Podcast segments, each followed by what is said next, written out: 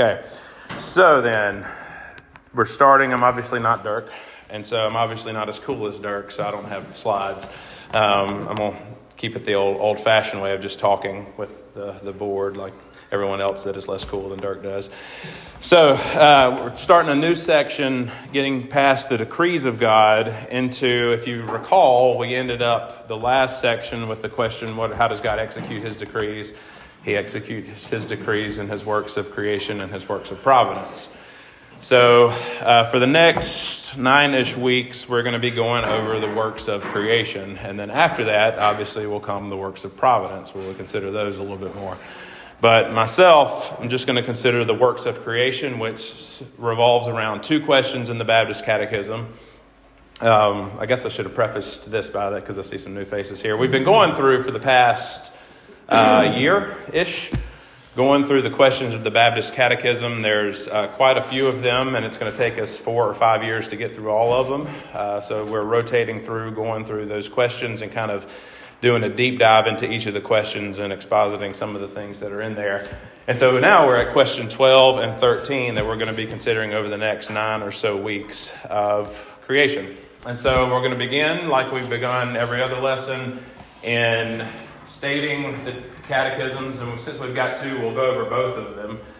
And so I'm going to read the question, and you're going to help me in answering it. So, what is the work of creation? The work of creation is God's making all things of nothing by the word of his power in the space of six days, and all very good. Okay, great. And then question 13. Question 13.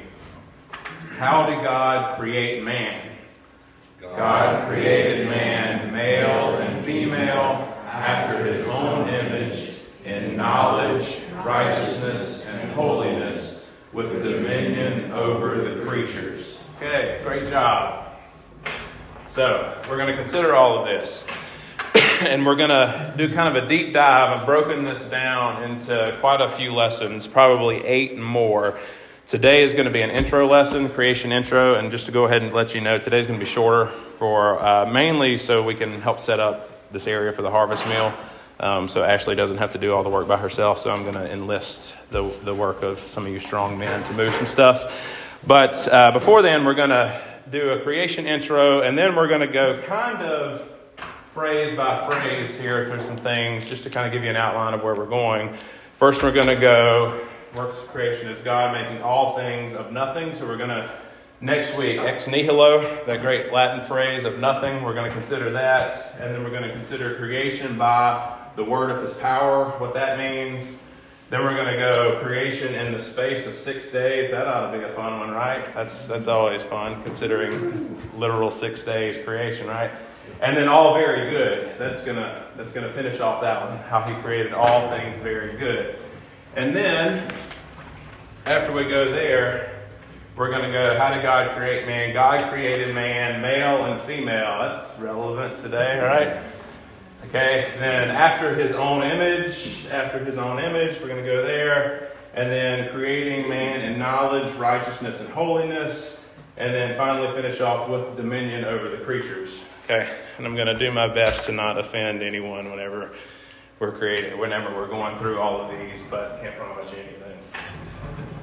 So that's where we're going with it. But today we're going to kind of stick with just kind of an overview of creation or creation intro. and so I'm going to pose an additional question here, actually, an additional two questions. The first one is How do we know that creation has happened? Okay, this is easy. How do you know that creation has happened? Yeah, we're here, right? You can you can see it, right? We're actually we're here. So we we know that creation has happened. So good. That's that's an easy one. We've kind of got our premises going and set the ball rolling here. You guys are good logicians, so I'm happy about that. Um, and so the question, the second question then, how do we know that God created us and everything in the material universe? This one is not as easy as the first one, but it's still pretty easy. So, how do we know that God created all this? Right, God Himself told us so. He told us that He created these things. And so, we're going to start, obviously, at the place where it seems obvious to start with creation, is in Genesis 1 1. Right? So there's going to be a lot of Bible verses. I'm going to ask a lot of you to read some. And if you don't volunteer, I'll call you out. So volunteer quickly. But I'll read this first one Genesis 1 1. You probably know it by heart. Most of those kids back there, too. But it's so powerful. It's such a foundational starting point here. In the beginning, God created the heavens and the earth. So, creation is such an important doctrine that God put it as the very first doctrine, the very first doctrine in the document that He has given us as His self revelation, the Bible. So, it's obviously a very important one. It's right there at the beginning. God says, in the beginning. So this is a quote from Louis Berkhof, who I'm gonna, who I based most of what today's lesson is on from his work. Um, I forgot to bring my book up here with me. It's out there. I have to go grab it in just a second. so a quote from from Berkhof here: "The narrative of creation is the beginning of God's self-revelation." And acquaints us with the fundamental relation in which everything, man included, stands to him. It stresses the original position of man in order that men of all ages might have a proper understanding of the rest of Scripture as a revelation of redemption. So you see here that creation is foundational here. It's the very beginning of God's own self revelation. And then what it does, it orients us or acquaints us with our relation to Him and everything around us, right? So it tells us how we stand in front of God. It tells us what our relation is to Him. It tells us what our position is within the created order and in our relation to the Creator Himself. So, without really understanding this, you don't really understand the proper position of man, and you don't really understand what the rest of Scripture and as revelation of redemption is really based upon, really. So, God put it at the very beginning for a reason, in the beginning. And so this the, the doctrine of creation itself really it's not just a, some sort of philosophical solution to why the world exists and why it exists and how it exists. Although it is it does satisfy this this philosophical explanation for why everything is what it is and how it is and why it's here. it's not just that. You see it's it's actually a big portion of it is about ethics because it's a revelation of how we relate to God. And you can debate ethics all you want to, how we're supposed to relate to man, but ultimately, it need, ethics needs to answer how we relate to God. And creation is a philosophical solution to that question How do we relate to God? Because the emphasis then is on the fact that, that God is the one that has created things, He is the origin of all things. And if He's the origin of all things, then all this belongs to Him anyway. Right? and everything that's here is subject to him, us included. And so this can all be arrived at from logic and reason, absolutely can, but it can really only truly be understood properly when it's derived from Scripture and accepted by faith. And that may be questionable, but I'm going to show you from Scripture that that is actually true because if you turn to Hebrews 11, Hebrews 11. I'm going to ask someone to read verse 3 of Hebrews 11.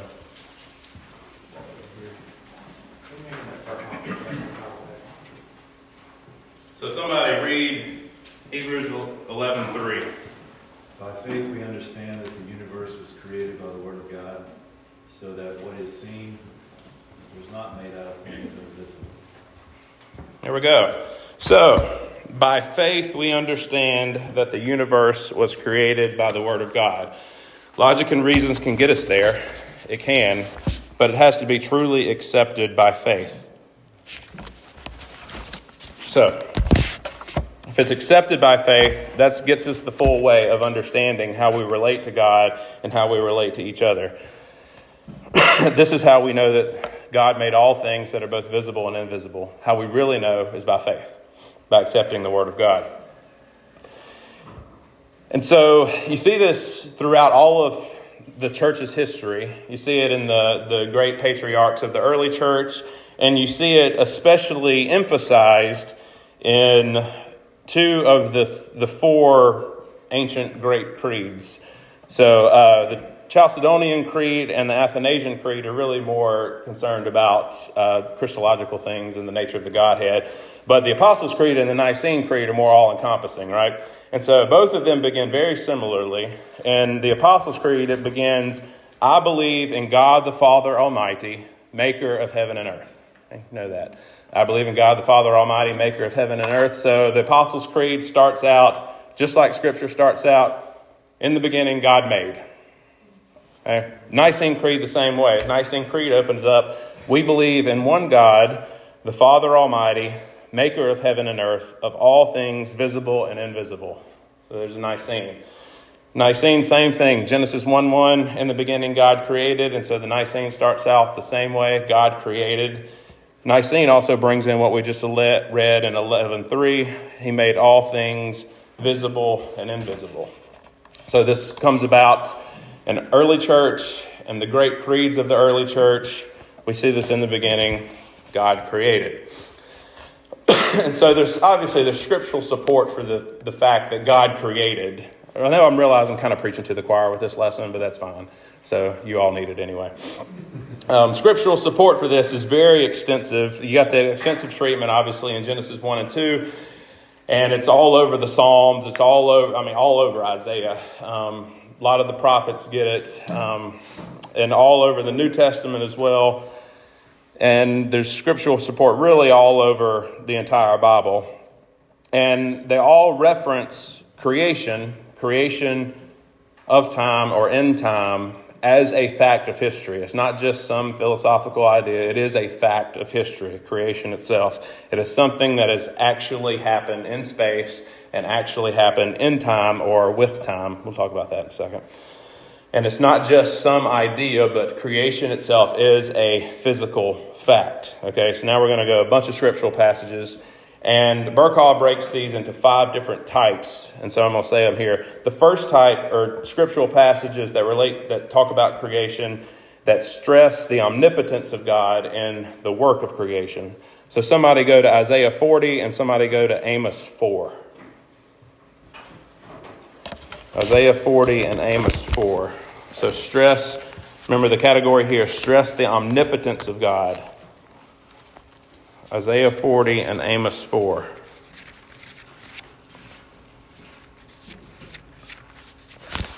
Somebody add Isaiah 40, read verses 26 and 28.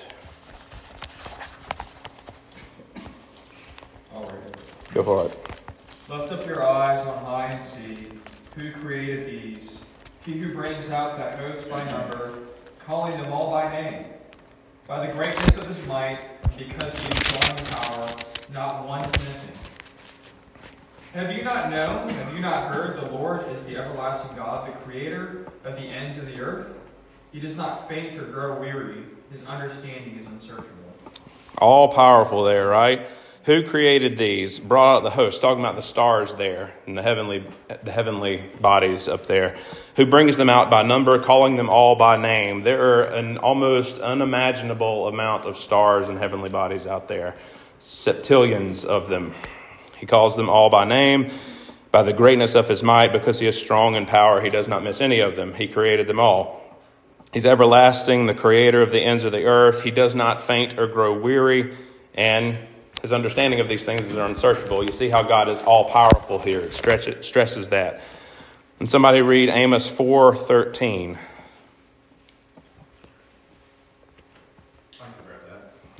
behold, he who forms mountains and creates the wind, and declares to man what his what are his thoughts. He who makes dawn into darkness, and treads on the high places of the earth, the Lord God of hosts there you go. See, omnipotence again formed the mountains. Going to be pretty powerful to form mountains. Mountains are powerful things. Creates the wind. That's an interesting one because the wind is mysterious, right? You can't really see the wind. You can see the effects of the wind, but you can't see the wind. You don't really know where the wind comes from.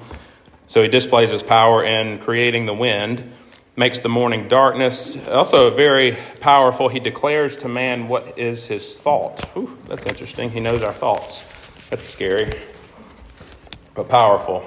All right, that was the first one, the, the category that, of creation that stresses the omnipotence of God. The second kind of category of scripture about creation that points to his exaltation above nature as the great and infinite God. So, someone go to Psalm 90, someone Psalm 102, and somebody to Acts 17. Psalm 90, verse 2, if someone's there. Right now, these verses point to his exaltation above nature as the great and infinite God. So, nine, Psalm 90, verse 2. Before the mountains were brought forth, or ever you had formed the earth and the world, from everlasting to everlasting you are God.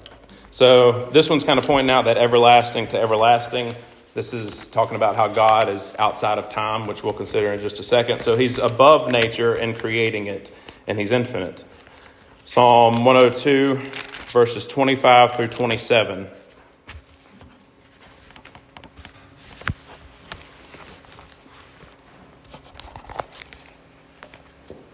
Of old you laid the foundation of the earth, and the heavens are the work of your hands. They will perish, but you will endure. Yes, they will all grow old like a garment, like a cloak. You will change them, and they will be changed. But you are the same, and your years will have no end. The children of your servants will continue, and their descendants will be established before you. There you go. So, same thing. He laid the foundations of the earth. He's infinite. He's above the work of creation. Everything is going to perish, but God is going to remain. He's going to stay the same forever and ever, and his years have no end. And then lastly, Acts 17, verses 24 through 26. This is Paul talking, remember, to the philosophers of Athens. So, verses uh, 24 through 26. I got it. The God who made the world and everything in it, he is the Lord of heaven and earth, does not live in shrines made by man, neither is he served by human hands, and although and though he needed anything, since he himself gives everyone life and breath in all things, from one man he has made every nationality to live under the whole earth, and has determined their appointed times and the boundaries of where they live. There we go. So God is above and exalt, exalted above nature. You can see it here in Paul's argument. Third category refers to the wisdom of God in creation. So the wisdom of God. Um, let's see, Isaiah 40. Someone go there. Isaiah 40. And then someone else go to John 1. Someone's in Isaiah 40, read verses 12 and 13.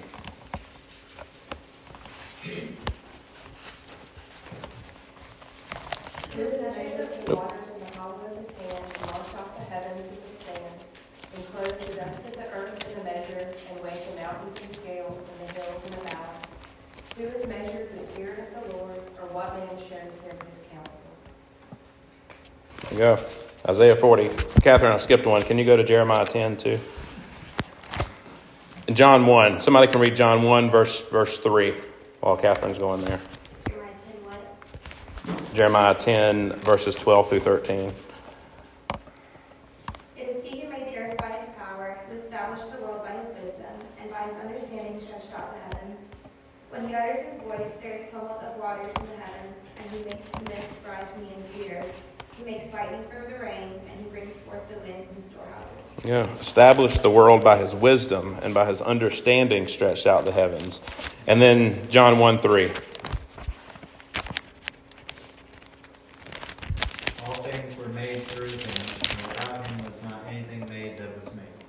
There you go. It's talking about Jesus here, right? All things are made through him. Without him was not anything made that was made. Next category the verses that emphasize God's sovereignty and his purpose. Just one here Isaiah 43. I'm already right here. I'll go ahead and read that one. Isaiah 43, 6 and 7. I will say to the north, Give up, and to the south, Do not withhold. Bring my sons from afar and my daughters from the end of the earth, everyone who is called by my name, whom I created for my glory, whom I formed and made. So you see, God's calling out all these people to bring back his people that he has made because he is sovereign over all things and he creates a, he has a purpose for all things. And then the last category, creation as a fundamental act of God. So last one here, Colossians 1. Someone get Colossians 1.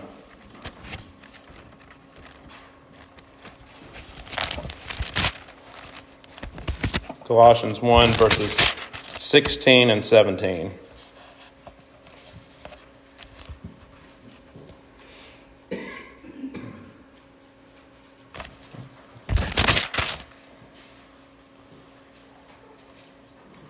by him all things were created that are in heaven and that are on earth, visible and invisible, whether thrones or dominions or principalities or powers. All things were created through him and for him, and he is before all things, and in him all things consist. There we go. So this is a fundamental act of God. This is talking about Jesus again, obviously. so there's many, many other passages akin, many other passages that relate to this. There's talk about how the people of Israel, after they return from exile, they begin their confession of sin like this. This is one of the most beautiful passages about creation in Scripture. This is in Nehemiah, Nehemiah 9, verse 6. To Nehemiah 9 6, this is where, like I said, the Israelites have returned from exile, and this is how they begin their confession of sin. They're in their public confession of sin here in Nehemiah 9. In Nehemiah 9, they begin their confession here in verse 6 You are the Lord, you alone. You have made heaven, the heavens of, the heaven of heavens with all their hosts, the earth and all that is on it, the seas and all that is in them, and you preserve all of them and the host of heaven worships you. so, beginning a confession of sin by declaring God is the one that has made all things. And so then, Berkhof's gives this definition of creation. This is, I really like this, this definition here. This is his definition that free act of God whereby he, according to his sovereign will and for his own glory, in the beginning brought forth the whole visible and invisible universe without the use of pre existent material, and thus gave it an existence distinct from his own and yet always dependent upon him. We'll read that one more time. So, this is Berkhof's definition of creation that free act of God, whereby he, according to his own sovereign will and for his own glory, in the beginning brought forth the whole visible and invisible universe without the use of pre existent material, and thus gave it an existence distinct from his own, and yet always dependent upon him. And so it is 10 o'clock already, and that is where I was planning on stopping, and I have, I'm only halfway done what I was wanting to do. So we're actually going to push everything else I had until next week. Um, and that'll give us an extra week, and I'm sure no one's going to gonna argue with me about that. Um, yeah, my whole point at the end was going to be all of this, God creates all these things for His own glory and for the purpose of us seeing all of this and worshiping Him. And so uh, we're going to read a psalm next week at, to, to emphasize that, which is Psalm 148. You know what? We're, going, we're going to go ahead and read that right now. We'll read that again next week, too. So Psalm 148, because it, I mean, it's, it's beautiful. It's so great. And it's going to evoke worship in your heart. And it's going to lead us into the worship service by just considering creation as an act that God has done for his own glory and for the purpose of the creation, his creatures worshiping him. so here it is. Read this, and this is how we'll finish, and then we'll read it again next week and consider some other aspects of creation. So, Psalm 148 Praise the Lord, praise the Lord from the heavens, praise him in the heights, praise him, all his angels, praise him, all his hosts. Praise him, sun and moon. Praise him, all you shining stars. Praise him, you highest heavens, and you waters above the heavens. Let them praise the name of the Lord, for he commanded, and they were created. And he established them forever and ever. He gave a decree, and it shall not pass away.